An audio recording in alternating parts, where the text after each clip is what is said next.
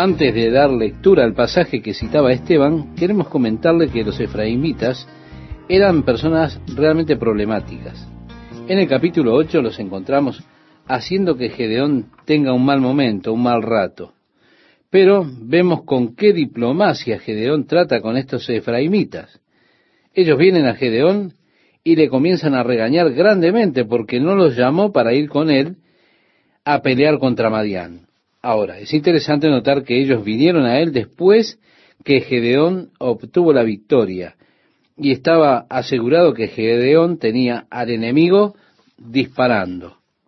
Y entonces ellos le dicen allí en el versículo 1, ¿qué es esto que has hecho con nosotros, no llamándonos cuando ibas a la guerra contra Madián? Y le reconvinieron fuertemente, a los cuales él respondió, ¿qué he hecho yo ahora comparado con vosotros? En otras palabras, de hecho, ustedes capturaron dos reyes en realidad. Bueno, Gedeón solamente exterminó a 120 de ellos. Así que él expresa, ¿no es el rebusco de Efraín mejor que la vendimia de Abiezer?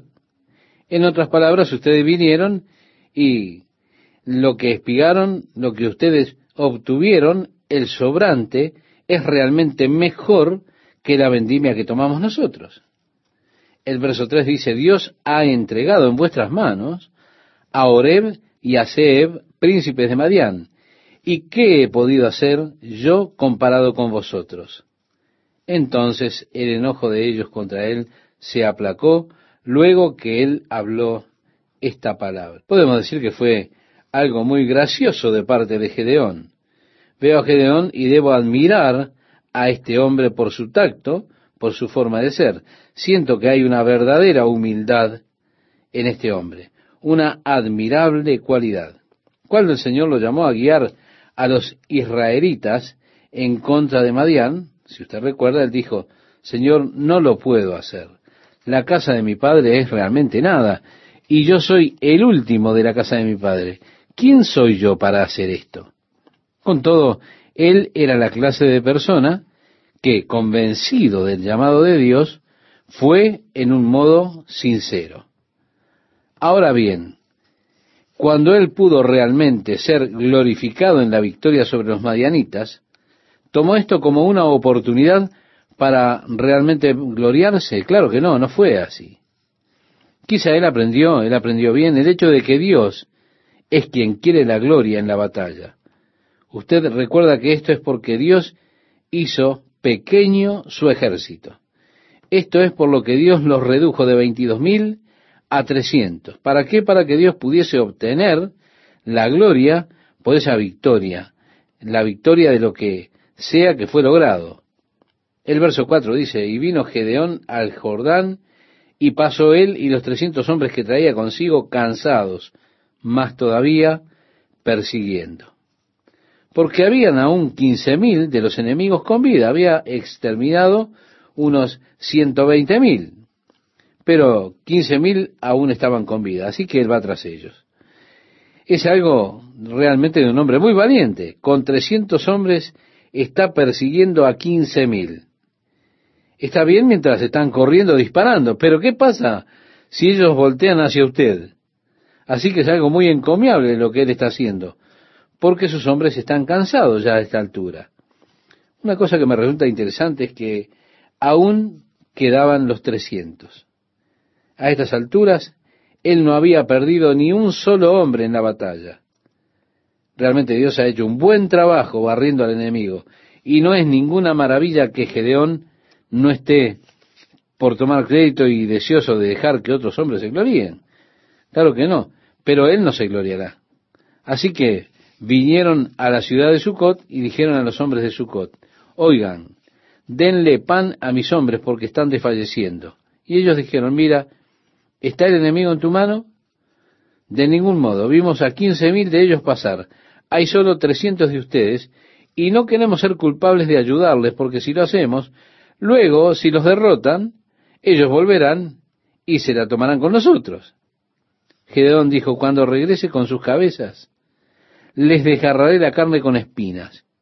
Así que él fue a la siguiente ciudad de Peniel y le preguntó a Peniel, y él dijo: «Da a mis hombres alimento, están desfalleciendo y tenemos enemigos que exterminar». Ellos dijeron: «El enemigo no ha sido aún entregado en tus manos, no te ayudaremos». Gedeón dice: «Cuando vuelva de la victoria, derribaré tu torre». Y él con sus 300 hombres los siguió. El remanente de los madianitas, los 15,000, fueron aniquilados. En la lectura tenemos: «Subiendo pues Gedeón por el camino de los que habitaban en tiendas al oriente de Noba y de Jogbehá, atacó el campamento porque el ejército no estaba en guardia. Y huyendo Zeba y Zalmuna, él los siguió y prendió a los dos reyes de Madián, Zeba y Zalmuna, y llenó de espanto a todo el ejército. Entonces Gedeón, hijo de Joás, volvió de la batalla antes que el sol subiese, y tomó a un joven de los hombres de Sucot y le preguntó. Y él le dio por escrito los nombres de los principales y de los ancianos de Sucot, 77 varones. Así que el joven les describió a los ancianos, los líderes de la ciudad. Fue así que él fue a Sucot y tomó a estos sujetos y les desgarró la carne con cactus, y por medio de esto les enseñó una lección por haber fallado en ayudarles cuando estaban en necesidad. Luego vinieron a Peniel y tiraron la torre de la ciudad y golpearon a los hombres de Peniel por su rechazo en ayudarles en el tiempo que ellos necesitaban, que estaban con hambre. Dijeron a estos dos reyes madianitas: «Descríbeme los hombres que matasteis cerca del monte de Tabor». Ellos dijeron: «Bueno, de hecho, eran como tú, apuestos, parecían hijos de Dios». Gedeón dijo: «Eran mis hermanos. Si los hubieses dejado con vida, los dejaría vivos a ustedes, pero mataron a mis hermanos». Así que dijo a uno de esos muchachos jóvenes: «Levántate y mata a estos hombres». Bueno, el muchacho era bastante joven, probablemente un adolescente. Aquí hay reyes y yo tengo que matarlos. Así que el muchacho vaciló. Bien, los dos reyes dijeron: «Levántate y mátanos, adelante». Con todo, él dudaba, así que Gedeón mismo fue y mató a los reyes de los madianitas que había tomado cautivos. En el versículo 22 nosotros leemos: «Y los israelitas dijeron a Gedeón: Sé nuestro señor, tú y tu hijo y tu nieto, pues que nos has librado de mano de Madián». En otras palabras, querían instaurar ahora una dinastía o una monarquía. Querían ahora la familia de Gedeón que fuera rey sobre Israel, y sus hijos y sus nietos. Pero Gedeón, como dice el relato, mas Gedeón respondió: «No seré señor sobre vosotros, ni mi hijo os señoreará. Jehová señoreará sobre vosotros». Estimado oyente, yo veo mucho en el carácter de Gedeón que es realmente encomiable. Él hizo absolutamente lo correcto. «Jehová señoreará sobre vosotros, no yo ni mi hijo». Así que Gedeón luego preguntó a los hombres por su botín en el saqueo. Él dijo: «Quisiera los aretes de oro». Bien, estos madianitas eran ismaelitas, todos tenían aretes de oro, orejas horadadas con aretes de oro. Así que le dieron estos a Gedeón. Y al precio del oro de hoy, seguramente él habrá sido con este oro un hombre rico. Serían como 1700 siclos de oro lo que pesaban esos aretes cuando los arrojaron. Estamos hablando de unas 120,000 caravanas. Sería algo muy bueno en el mercado de oro en el día de hoy. No lo sé en aquel tiempo. Y Gedeón hizo de ellos un efod. Es como una túnica de oro, pero esta túnica dorada que hizo se volvió una trampa, porque después vino a ser una atracción turística. Las personas solían viajar hasta la casa de Gedeón para ver el efod dorado que había hecho de los aretes de los madianitas. Y todo el pueblo comenzó a adorarlo. Hicieron de esto una especie de ídolo, de objeto de veneración. Fue una trampa para Israel. No pienso que Gedeón tuviera en mente hacer esto, que el pueblo hiciera de esto un ídolo. No obstante, lo hicieron. A estas alturas pienso que fue allí donde Gedeón cometió un error. Cuando él vio cómo era el pueblo reverenciando este efod de oro él debió haber arrojado esta cosa al fuego, derretirla y hacer ladrillos de oro o algo. Así que si fue culpable de algún error, fue este: permitir que el efod permaneciera después de que el pueblo hizo una especie de símbolo idolátrico de ese efod. A partir del versículo 28 leemos: Así fue subyugado Madián delante de los hijos de Israel, y nunca más volvió a levantar cabeza. Y reposó la tierra 40 años en los días de Gedeón. Luego Jerobaal, que es Gedeón, recibió este nombre cuando él derribó el altar de Baal, que le pertenecía a su padre, hijo de Joás, fue y habitó en su casa. Él fue un hombre muy prolífero, porque dice, y tuvo Gedeón 70 hijos, que constituyeron su descendencia, porque tuvo muchas mujeres. También su concubina, que estaba en Siquem, le dio un hijo y le puso por nombre Abimelech. Y murió Gedeón, hijo de Joás, en buena vejez, y fue sepultado en el sepulcro de su padre Joás, en Ofra de los abiezeritas. Pero aconteció que cuando murió Gedeón, los hijos de Israel volvieron a prostituirse yendo tras los Baales, y escogieron por Dios a Baal Berit. Y no se acordaron los hijos de Israel de Jehová su Dios, que los había librado de todos sus enemigos en derredor, ni se mostraron agradecidos con la casa de Jerobaal, el cual es Gedeón, conforme a todo el bien que él había hecho a Israel. Así que, estimado oyente, vemos aquí lo que aconteció. Después de la muerte de Gedeón, este Abimelech, que era hijo de su concubina en Siquem, se da cuenta, él ha escuchado de los pescadores y tenía un amor en cada puerto. Bueno, Gedeón tenía una concubina en cada ciudad. Así que en Siquem, esta concubina que le dio a luz a este hombre Abimelech. Abimelech vino a los hombres de Siquem y dijo, miren, ¿qué es mejor? ¿Que un hombre gobierne sobre ustedes o que 70 gobiernen sobre ustedes? Un hombre que es su hermano, que salió de Siquem, que entiende sus necesidades, o todos los hijos de Jerobal, ¿qué es mejor? Fue así que convenció a los hombres de Siquem que debían venir contra los hijos de Gedeón para exterminarlos a todos. Y así fue que Abimelech guió un grupo de hombres engreídos que vinieron a la casa de los hijos de Gedeón y los mataron a todos, con excepción de uno. Ese fue Jotán. Pero todo el resto fueron muertos. Una acción realmente reprobable, deplorable de parte de Abimelech. Una acción desmedida. En el verso 5 del capítulo 9 leemos, pero quedó Jotán, el hijo menor de Jerobaal, que se escondió. Entonces se juntaron todos los de Siquem con toda la casa de Milo y fueron y eligieron a Abimelech por rey, cerca de la llanura del Pilar que estaba en Siquem. Cuando se lo dijeron a Jotam, fue y se puso en la cumbre del monte Gerizim y alzando su voz clamó y les dijo, oídme, varones de Siquem, y así os oiga Dios. Hablamos de la cumbre de Gerizim, que está por encima de la ciudad de Siquem y que es una especie de anfiteatro. Desde la cima de Gerizim, usted puede gritar hacia el valle y le pueden escuchar bastante claramente. Es una especie de anfiteatro. Es algo que me resulta muy interesante, que tan lejos puede viajar el sonido en esa tierra. Usted piensa de Jesús hablándole a una multitud de miles de personas, y todos podían oírle. Eso sin sistemas de amplificadores. Suena como algo descabellado o absurdo, pero existen en la Tierra muchos lugares en los cuales la acústica es verdaderamente fantástica. Así que Jotán, hijo de Gedeón, aquel que no fue muerto por Abimelech, él subió a la cumbre del monte Gerizim. Y allí está Siquem abajo.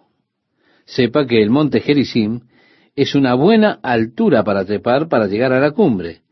Y él sabía que tenía una buena distancia para estar alejado de ese hombre. Así que él se para allí arriba y los regaña, les reprende por lo que han hecho.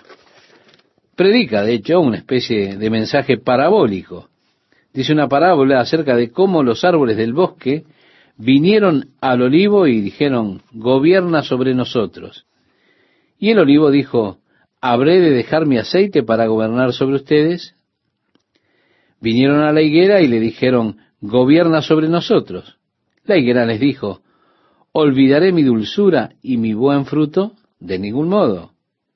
Vinieron a la vid y dijeron, gobierna sobre nosotros. Y la vid dijo, ¿he de renunciar a mi vino nuevo que alegra a Dios y a los hombres, para gobernar? De ninguna manera. Entonces vinieron a la zarza y le dijeron, ven y gobierna sobre nosotros. Por supuesto, él está diciendo que Abimelech, en esencia, es una zarza. Y, muchachos, ustedes saben que están poniendo a una zarza para que gobiernen sobre ustedes.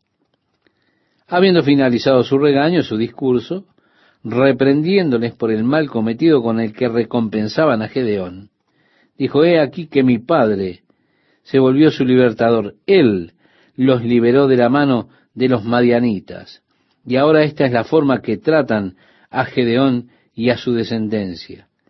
Él les pasó una buena reprimenda, luego corrió lo más rápido que pudo. Como le digo, desde la cima del monte Gerizim, usted tiene una buena delantera sobre cualquiera que quisiera perseguirle.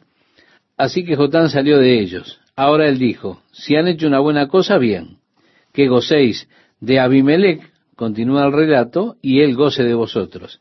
Y si no, fuego salga de Abimelech, que consuma a los de Siquem y a la casa de Milo. Y fuego salga de los de Siquem y de la casa de Milo, que consuma a Abimelech. En otras palabras, que haya contienda entre los hombres de Siquem y Abimelech. Y culmina el relato, estimado oyente, diciendo, y escapó Jotam, y huyó y se fue a Beer, y allí se estuvo por miedo de Abimelech, su hermano. Qué alegría para mí saludarles, amigas y amigos, de la palabra de Dios para hoy. Después que Abimelech hubo dominado sobre Israel 3 años, nos dice el relato bíblico, envió Dios un mal espíritu entre Abimelech y los hombres de Siquem. Y los de Siquem se levantaron contra Abimelech, para que la violencia hecha a los 70 hijos de Jerobaal y la sangre de ellos recayera sobre Abimelech, su hermano que los mató, y sobre los hombres de Siquem, que fortalecieron las manos de él para matar a sus hermanos. Y los de Siquem pusieron en las cumbres de los montes acechadores que robaban a todos los que pasaban junto a ellos por el camino, de lo cual fue dado aviso a Abimelech. Luego este hombre Gaal, una persona con una boca muy grande, dijo a los hombres, él vino con sus hermanos y fueron hacia Siquem. Y dijo a los hombres de Siquem, ¿quién es Abimelech y qué es Siquem para que nosotros le sirvamos? ¿No es hijo de Jerobaal y no es Zebul ayudante suyo? Servid a los varones de Hamor, padre de Siquem. Pero, ¿por qué le hemos de servir a él?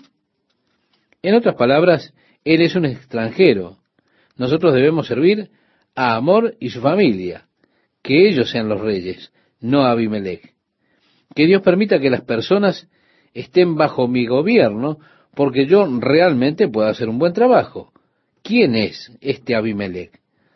Y así, si ustedes se consignan a mí, yo quitaré a Abimelech. Continúa el relato diciéndonos, ojalá estuviera este pueblo bajo mi mano, pues yo arrojaría luego a Abimelech y diría a Abimelech, aumenta tus ejércitos y sal. Cuando Zebul, gobernador de la ciudad, oyó las palabras de Gaal, hijo de Ebed, se encendió en ira y envió secretamente mensajeros a Abimelech diciendo, he aquí que Gaal, hijo de Ebed, y sus hermanos han venido a Siquem. He aquí que están sublevando la ciudad contra ti. Levántate, pues, ahora de noche, tú y el pueblo que está contigo, y pon emboscadas en el campo. Y por la mañana, al salir el sol, madruga, y cae sobre la ciudad.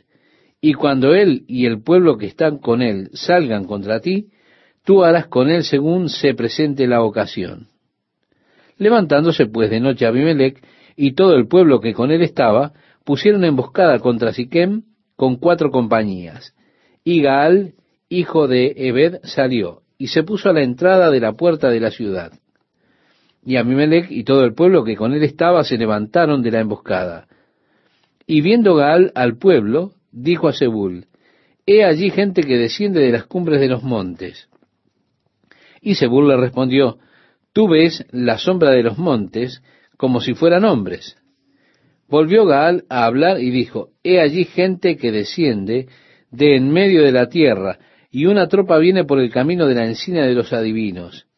Y Zebul le respondió: «¿Dónde está ahora tu boca con que decías: ¿Quién es Abimelech para que le sirvamos? ¿No es este el pueblo que tenías en poco? Sal pues ahora y pelea con él». Y así. ¿Ok? Ahora, ¿dónde está tu boca, hombre? Tú has estado diciendo: ¿Quién es Abimelech? Ahí está él, sal y tómalo. Tú has dicho: si él estuviera aquí, yo lo tomaría. El relato bíblico dice: «Más lo persiguió Abimelech y Gaal huyó delante de él, y cayeron heridos muchos hasta la entrada de la puerta. Y Abimelech se quedó en Aruma, y Zebul echó fuera a Gaal y a sus hermanos para que no morasen en Siquem. Aconteció el siguiente día que el pueblo salió al campo, y fue dado aviso a Abimelech, el cual, tomando gente, la repartió en 3 compañías y puso emboscadas en el campo. Y cuando miró, he aquí el pueblo que salía de la ciudad, y se levantó contra ellos y los atacó. Porque Abimelech y la compañía que estaba con él acometieron con ímpetu y se detuvieron a la entrada de la puerta de la ciudad, y las otras 2 compañías acometieron a todos los que estaban en el campo y los mataron. Y Abimelech peleó contra la ciudad todo aquel día y tomó la ciudad. Y mató al pueblo que en ella estaba y asoló la ciudad y la sembró de sal. Cuando oyeron esto todos los que estaban en la torre de Siquem, se metieron en la fortaleza del templo del dios Berit. Y fue dado aviso a Abimelech de que estaban reunidos todos los hombres de la torre de Siquem. Entonces subió Abimelech al monte de Salmón, él y toda la gente que con él estaba. Y tomó Abimelech un hacha en su mano, y cortó una rama de los árboles, y levantándola, se la puso sobre sus hombros, diciendo al pueblo que estaba con él: «Lo que me habéis visto hacer, apresuraos a hacerlo como yo». Y todo el pueblo cortó también cada uno su rama, y siguieron a Abimelech y las pusieron junto a la fortaleza, y prendieron fuego con ellas a la fortaleza, de modo que todos los de la torre de Siquem murieron. Y realmente incineraron a las personas que buscaron refugio allí en la torre, como unos 1000 hombres y mujeres, nos dice el versículo 49. Así que vemos que era una torre, de hecho, muy grande. Continúa el relato diciéndonos: «Después Abimelech se fue a Tebes, y puso sitio a Tebes y la tomó.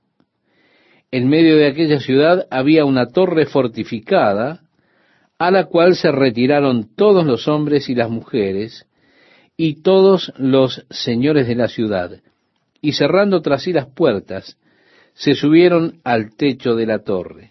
Y vino Abimelech a la torre, y combatiéndola, llegó hasta la puerta de la torre para prenderle fuego. Mas una mujer dejó caer un pedazo de una rueda de molino sobre la cabeza de Abimelech, y le rompió el cráneo». Sí, cuando decimos una rueda de molino, es una clase de roca volcánica. Probablemente muchas de ellas pesan, al menos las que yo he visto, tanto como 230 kilos. Estaba esta mujer en la torre, ella tenía un pedazo de piedra de molino, y allá abajo estaba Abimelech, el viejo Abimelech, ¿se da cuenta? Estaba intentando prenderle fuego a la puerta. Entonces ella dejó caer esta piedra de molino y le partió la cabeza. Así que él está ahora tirado allí, diciéndole a su escudero: «Saca tu espada y mátame, para que no se diga de mí, una mujer lo mató». Qué orgullo, ¿verdad? Qué machismo. Mire cómo sería, incluso cuando está muriendo. ¿Cuál es la diferencia?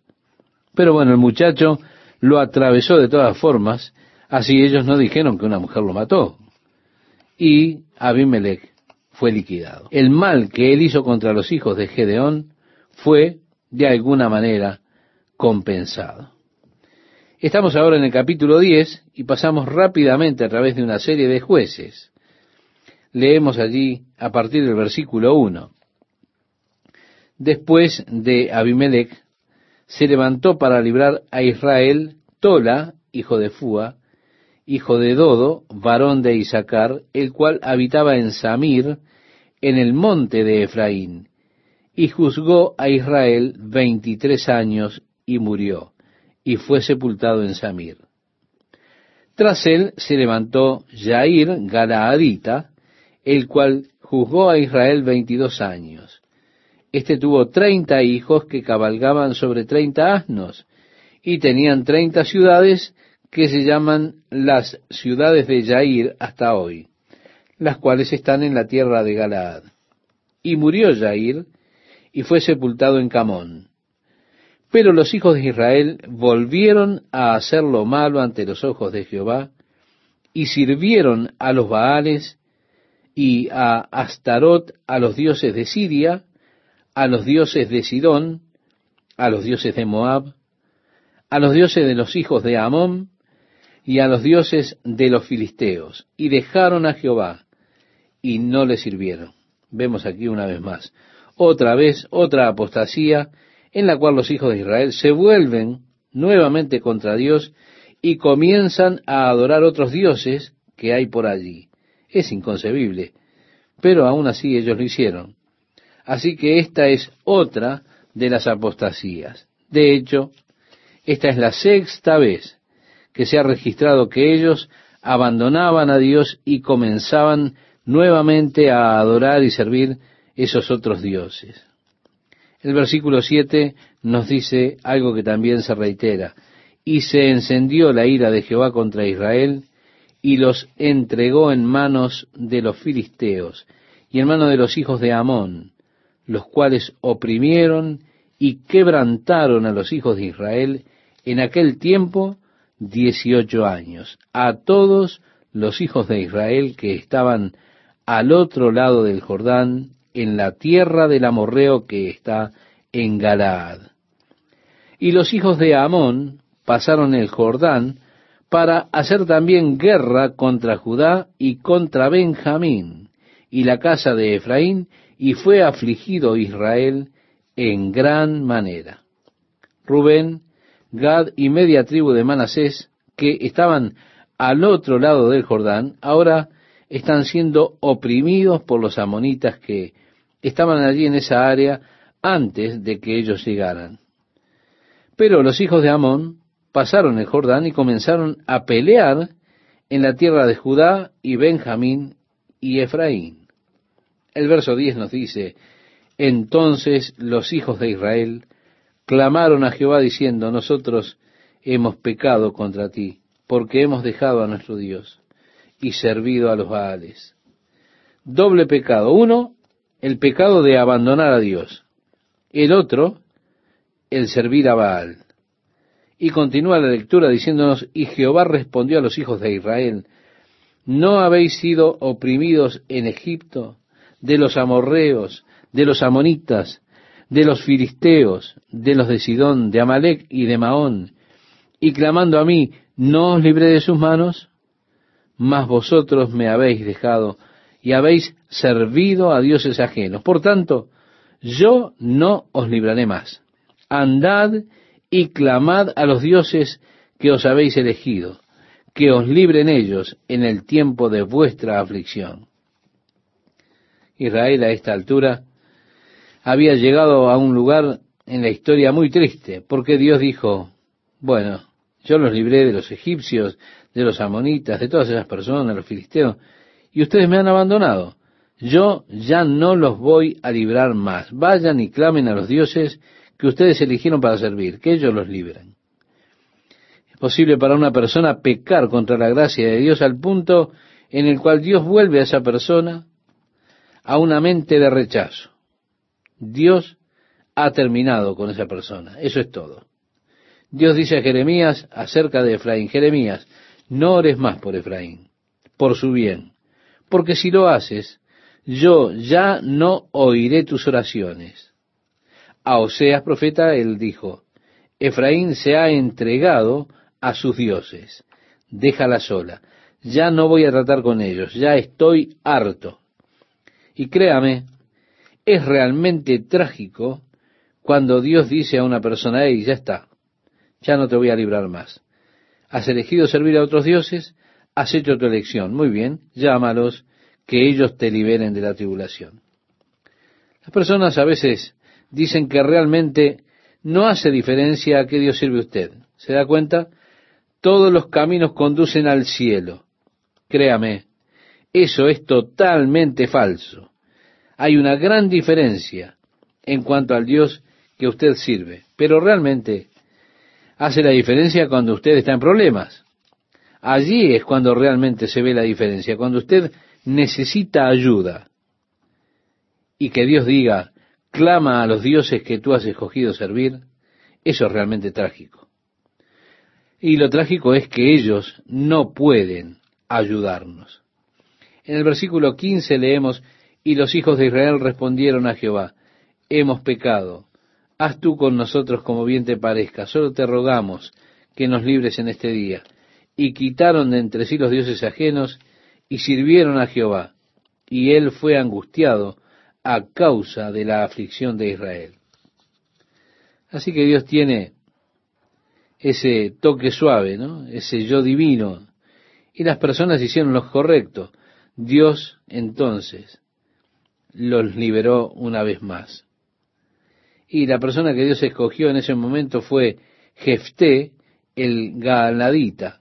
Usted tiene en el capítulo 11 que él fue el noveno juez. Y así leemos: Jefté Galaadita era esforzado y valeroso, era hijo de una mujer ramera, y el padre de Jefté era Galaad.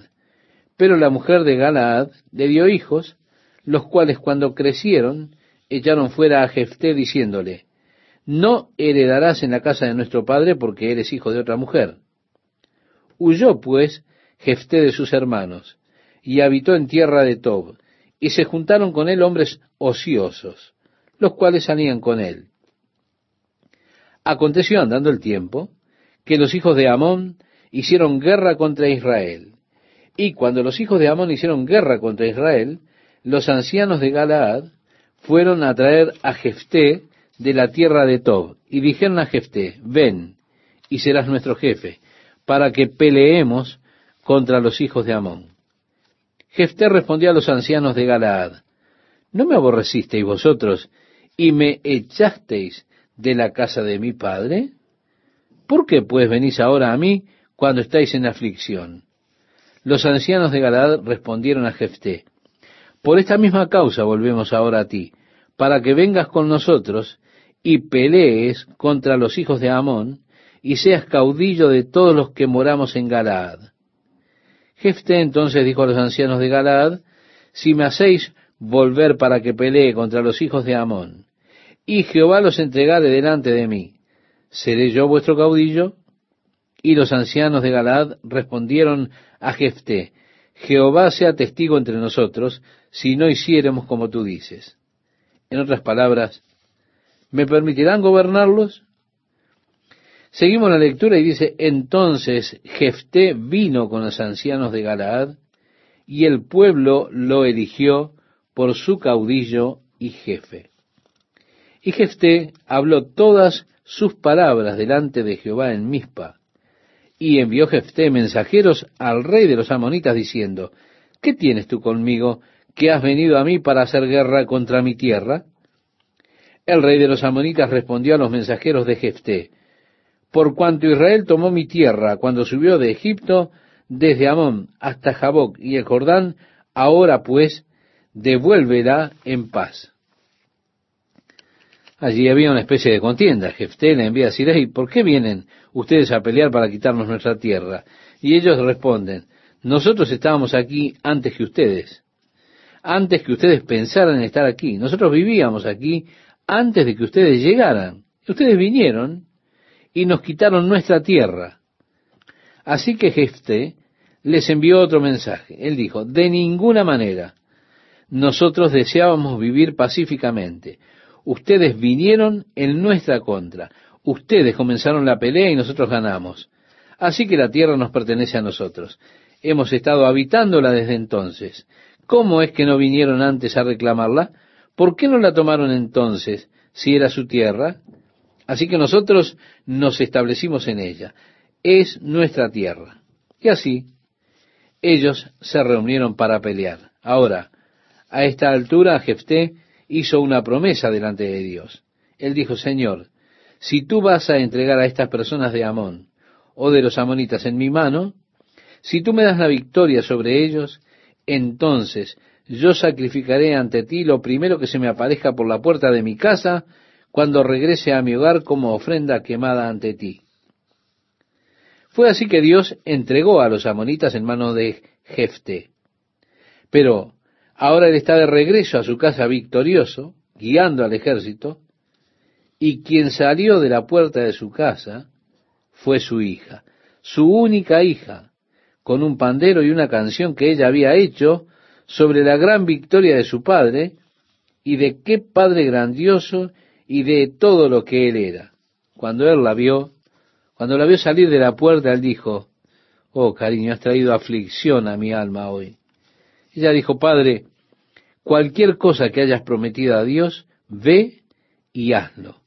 Así que él le contó la promesa que había hecho, y ella dijo, tú has hecho una promesa a Dios y tienes que cumplirla. Pero ella dijo, permíteme un par de meses para ir a las montañas con mis amigas y que llore mi virginidad. Así ella fue a través de las montañas, llorando su virginidad por un par de meses. El versículo 39 nos dice, pasados los 2 meses volvió a su padre, quien hizo de ella conforme al voto que había hecho, y ella nunca conoció varón. Y se hizo costumbre en Israel que de año en año fueran las doncellas de Israel a endechar a la hija de Jefté, Galaadita, 4 días en el año. Bien, de la llana lectura del texto, él hizo esta cosa que fue horrible, y realmente tuvo que sacrificar a su hija al Señor. Sin embargo, yo estoy convencido de que Dios no requería eso de él, ni lo hubiera requerido de él, pero era algo que estaba estrictamente prohibido por Dios. No obstante, Jefté lo había prometido, y Jefté lo hizo, él lo hizo por su propia voluntad, pero no fue porque Dios se lo demandara. ¿Qué tal, amigos? ¿Cómo están? Terminábamos el programa anterior mencionando precisamente esto. En este momento Jefté hizo un voto a Dios. Él dijo, Señor, si tú entregaras estas personas de Amón o los amonitas en mi mano, entonces sacrificaré a ti la primera cosa que atraviese la puerta de mi casa cuando regrese a casa como una ofrenda quemada a ti. Así que Dios entregó a los amonitas en las manos de Jefté. Él vino a casa victorioso, guiando los ejércitos. ¿Y quién más pudo pasar por la puerta de su casa que su hija, su única hija? Y cuando él la vio atravesar la puerta, dijo, oh, querida, has traído dolor a mi alma hoy. Ella dijo, papá, lo que sea que hayas prometido al Señor, hazlo, adelante y hazlo. Y así que él dijo el voto que había hecho, y ella dijo, has hecho un voto a Dios y debes hacerlo, pero le dijo, dame un par de meses para ir a la montaña con mis amigas y llorar mi virginidad. Ahora bien, es una pregunta si la hija de Jefté fue muerta o no. La ofrenda quemada era de hecho un sacrificio de consagración a Dios. Hay comentaristas que enseñan que ella se dio a Dios en perpetua virginidad, en otras palabras, para no casarse. Y ella fue confinada a una vida de celibato por causa del voto que su padre realizó. Es posible, pero podemos decir, no es probable, no lo podemos probar, pero es posible. De la aparente lectura del texto, él hizo esta horrible cosa y de hecho sacrificó a su hija al Señor. Sin embargo, yo estoy convencido que Dios no requería eso de él, ni querría Dios que él lo hiciera. Bajo la ley, cuando su primogénito debía ser dado a Dios, Dios hizo provisiones para la redención del primogénito con un animal.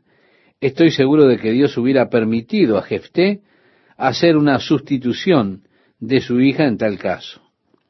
Debemos recordar que en la sociedad que rodeaba a los hijos de Israel en aquellos días, los sacrificios humanos de sus hijos eran una cosa muy común para los dioses paganos, pero eso era algo que estaba estrictamente prohibido por Dios para el pueblo de Israel. Así que Jefté lo hizo. Él hizo esto por su propia voluntad, pero no porque Dios se lo hubiera demandado. Ahora, tenemos que recordar que los hombres de Efraín, cuando Gedeón vino teniendo la victoria, y ellos dijeron, ¿por qué no nos llamaron? Bueno, aquí están de nuevo. En el versículo 1 del capítulo 12 leemos, entonces se reunieron los varones de Efraín y pasaron hacia el norte y dijeron a Jefté, ¿por qué fuiste a hacer guerra contra los hijos de Amón y no nos llamaste para que fuéramos contigo? Nosotros quemaremos tu casa contigo. Bueno, por poco lo logran con Gedeón. Gedeón era un hombre muy diplomático, él era mesurado, pero Jefté no era así. Jefté era hijo de una ramera, era alguien duro. Él creció con una multitud realmente ruda. Y no se confunda con Jefté como si ocurriese lo mismo que con Gedeón. Así que vinieron a Jefté con el mismo asunto que habían traído delante de Gedeón unos años antes. Y Jefté les respondió, yo y mi pueblo. Ahora, mire, yo quiero que note que Jefté era una persona muy egocéntrica. Quiero que note todos los yo y los mí y demás en estos pocos versículos. Eso demuestra que era un hombre egocéntrico. Jefté les respondió, yo y mi pueblo teníamos una gran contienda con los hijos de Amón. Y os llamé y no me defendisteis de su mano. Viendo pues que no me defendíais, arriesgué mi vida y pasé contra los hijos de Amón y Jehová me los entregó. ¿Por qué pues habéis subido hoy contra mí para pelear conmigo? Así que note todos los pronombres personales que utiliza Jefté. Es realmente muy egocéntrico. Dice el relato, entonces reunió Jefté a todos los varones de Galaad y peleó contra Efraín. Y los de Galaad derrotaron a Efraín, porque habían dicho, vosotros sois fugitivos de Efraín, vosotros los galaaditas en medio de Manasés y de Efraín. Y los galaaditas tomaron los vados del Jordán a los de Efraín. Y aconteció que cuando decían los fugitivos de Efraín, quiero pasar, los de Galaad les preguntaban, ¿eres tú efrateo? Si él respondía, no. Bien, vinieron en contra de ellos a la tierra de Galaad, cruzando el Jordán, viniendo contra ellos. Así que los hombres de Jefté tomaron las fortalezas en donde cruzaron el río Jordán. Y como los efraimitas estaban tratando de volver a su tierra, ¿qué hacían? Los paraban y les decían, digan Shibolet. Es decir, ¿son ustedes efraimitas? Si decían, oh no, no somos efraimitas. Luego les hacían decir Shibolet, y los hombres de Efraín no podían pronunciar la SH, y dijeron Sibolet. Entonces sabían que ellos eran efraimitas. Así que ellos allí nomás los exterminaron. Y 42,000 efraimitas mordieron el polvo en esa ocasión. En el verso 7, Jefté juzgó a Israel 6 años, y murió Jefté Galaadita, y fue sepultado en una de las ciudades de Galaad. Realmente no reinaron mucho, simplemente 6 años. Luego vino el 10º juez de Ibsán, de Beleem, y su pretensión de fama fue que él tenía 30 hijos y 30 hijas que envió al extranjero para que se casaran con los reyes de otras naciones, y tomó 30 mujeres del extranjero para sus hijos. Él juzgó a Israel por 7 años y fue enterrado en Belén. Luego tenemos a Elón. Él se volvió el 11º juez. Elón era de la tribu de Zabulón. Él juzgó a Israel por 10 años, y luego fue enterrado en Aijalón, en el país de Zabulón.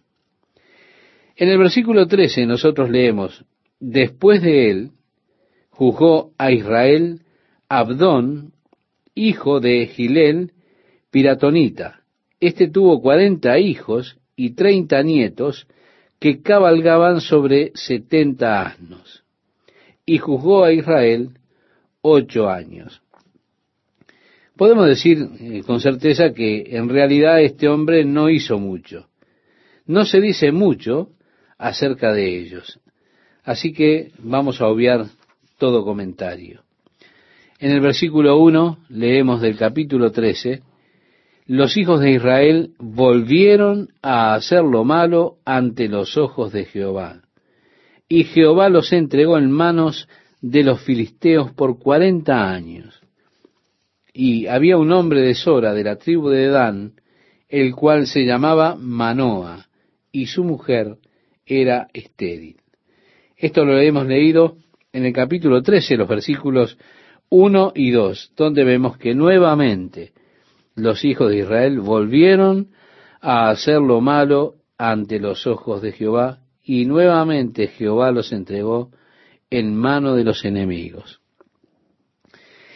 Un día estaba en el campo y el ángel del Señor le visitó allí en el campo, le dijo que ella iba a quedar embarazada, iba a tener un hijo, y por su hijo Dios habría de comenzar a librar a los hijos de Israel de los filisteos.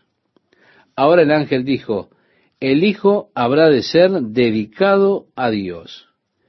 No subirá navaja a su cabeza. Es un voto nazareo. Esto es el nazareato, no cortar su cabello. También debía no beber vino, no debía beber bebida fuerte, cualquier cosa que saliera de la vid. ¿Por qué? Porque él debía ser nazareo desde su nacimiento. Él sería dedicado. Su vida debía ser dedicada a Dios. Es un compromiso de vida a Dios.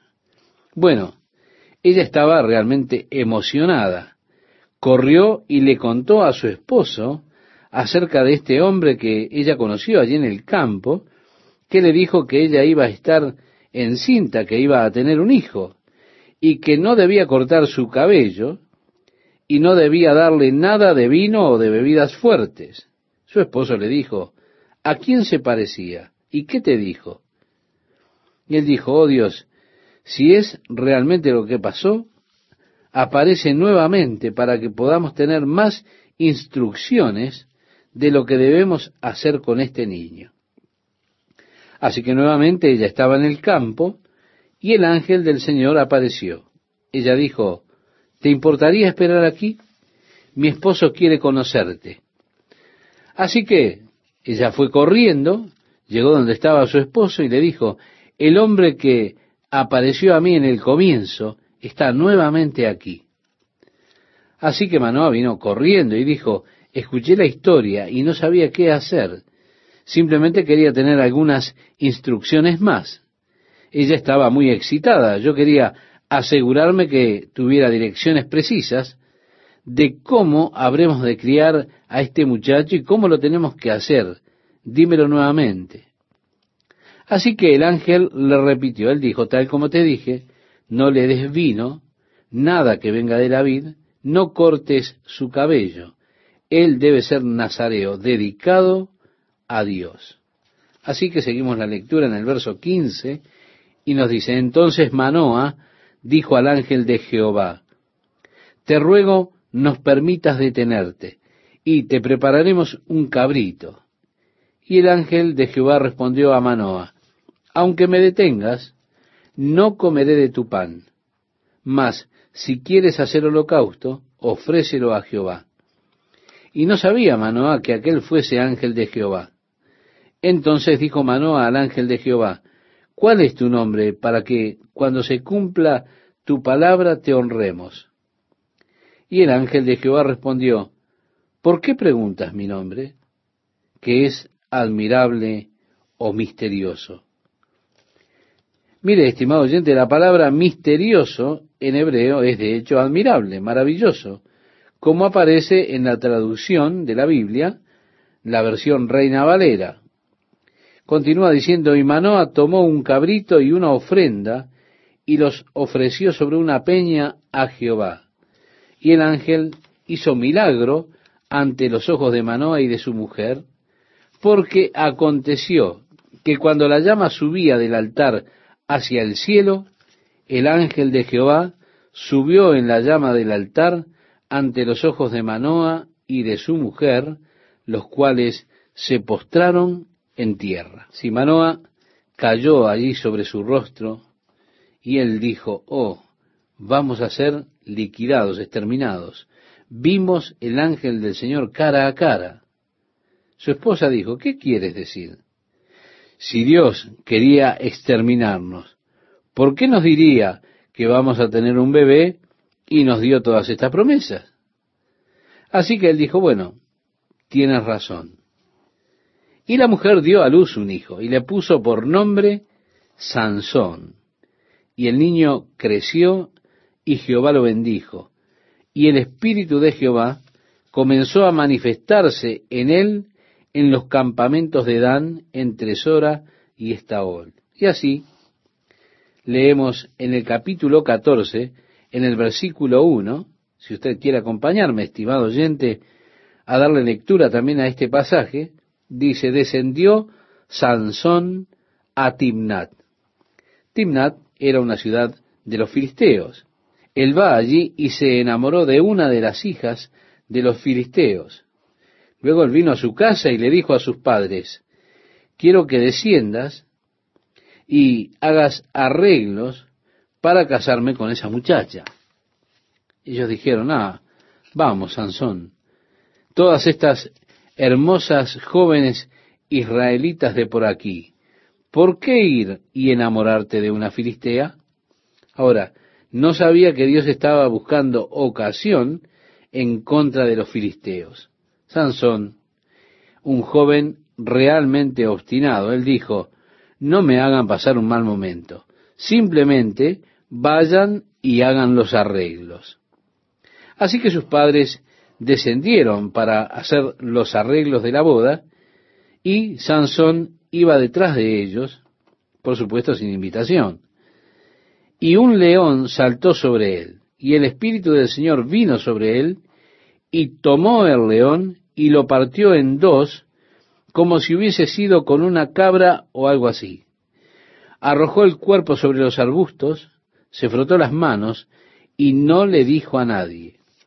Los padres descendieron a Timnat, y él fue a ver a esa muchacha. Hicieron los arreglos por la dote y demás, así que él se pudo casar con esa muchacha de esa ciudad filistea. El tiempo para la boda se acercó. Ellos estaban en su camino a Timnat. Nuevamente sus padres fueron delante de él, y curiosamente, él llega al lugar donde había tirado el cuerpo de aquel león que lo había atacado en los arbustos, y se asombró de que este viejo cuerpo lucía como reciente. Así que fue a ver qué estaba aconteciendo con él, el grado de descomposición que tenía y demás a esas alturas. Y vio que abejas habían hecho en ese cuerpo una colmena. Había un panal allí. Así que lo tomó y comenzó a comer la miel. Lo tomó con sus manos y les dio a ellos algo de miel para comer. Con todo, no les dijo ¿qué fue lo que había sucedido? Descendió a Timnat y comenzó ahora todo el festejo de la boda. Bien, en aquellos días tenían un gran número de bodas. Y en la boda era una fiesta de 7 días previa a la boda. Era realmente celebrado el acontecimiento. En gran manera, los últimos días de la soltería de Sansón. Así que ellos citaban a 30 de los filisteos para ser sus acompañantes por este periodo de juerga, por este periodo de fiesta antes de la boda. Era la despedida de solteros. Y Sansón les dijo, yo os propondré ahora un enigma. Y si en los 7 días del banquete me lo declaráis y descifráis, yo os daré 30 vestidos de lino y 30 vestidos de fiesta. Mas, si no me lo podéis declarar, entonces vosotros me daréis a mí los 30 vestidos de lino y los vestidos de fiesta. Y ellos respondieron, propón tu enigma y lo oiremos. El hombre dijo, en otras palabras, ¿cuál es tu acertijo? Así que Sansón dijo su acertijo. Como dice el relato en el versículo 14, entonces les dijo, del devorador salió comida, y del fuerte salió dulzura. Y ellos no pudieron declararle el enigma en 3 días. Del devorador salió carne, del fuerte salió dulzura. Pasaron 3 días y no habían ido a ningún lado, con esto no podían avanzar, y entonces vinieron a su prometida y le dijeron, ¿qué clase de persona eres? Estás tratando de hacernos trizas. Por eso has escogido las vestimentas de tu ajuar o lo que sea. De ninguna manera. Ellos dijeron, mejor averigua de qué trata el acertijo o te quemaremos a ti y a la casa de tu padre. Así que ella vino a Sansón y le dijo, realmente no me amas. Sansón dijo, ¿qué quieres decir con que no te amo? Ella dijo, oh, si me amaras, me dirías cuál es el significado del acertijo. No, ¿qué es lo que estás buscando con ello? No le he dicho siquiera a mis padres. ¿Lo ves? Te lo dije, no me amas. Y comenzó con lágrimas y día tras día, siempre llorando y diciéndole, no me amas, hasta que finalmente Sansón lo hizo. No pudo soportar las lágrimas de ella ya más. Y le dijo, no significa nada. Él dijo, he matado a este león y de su cuerpo había un panal, así que del devorador salió dulzura. Fue así que ella le dijo esto a los hombres.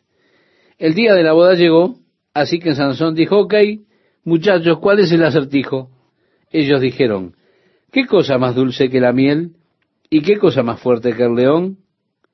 Y él les respondió, si no haraseis con mi novilla, nunca hubierais descubierto mi enigma. Es interesante un coloquialismo de aquellos días, llamar a su esposa una novilla. Si no haraseis con mi novilla, nunca hubierais descubierto mi enigma. Y se molestó. Fue a Ascalón, una de las ciudades filisteas de la costa del Mediterráneo, contactó 30 filisteos, estrujó sus cráneos, tomó sus camisetas y su ropa, volvió y pagó su deuda y se fue a su casa.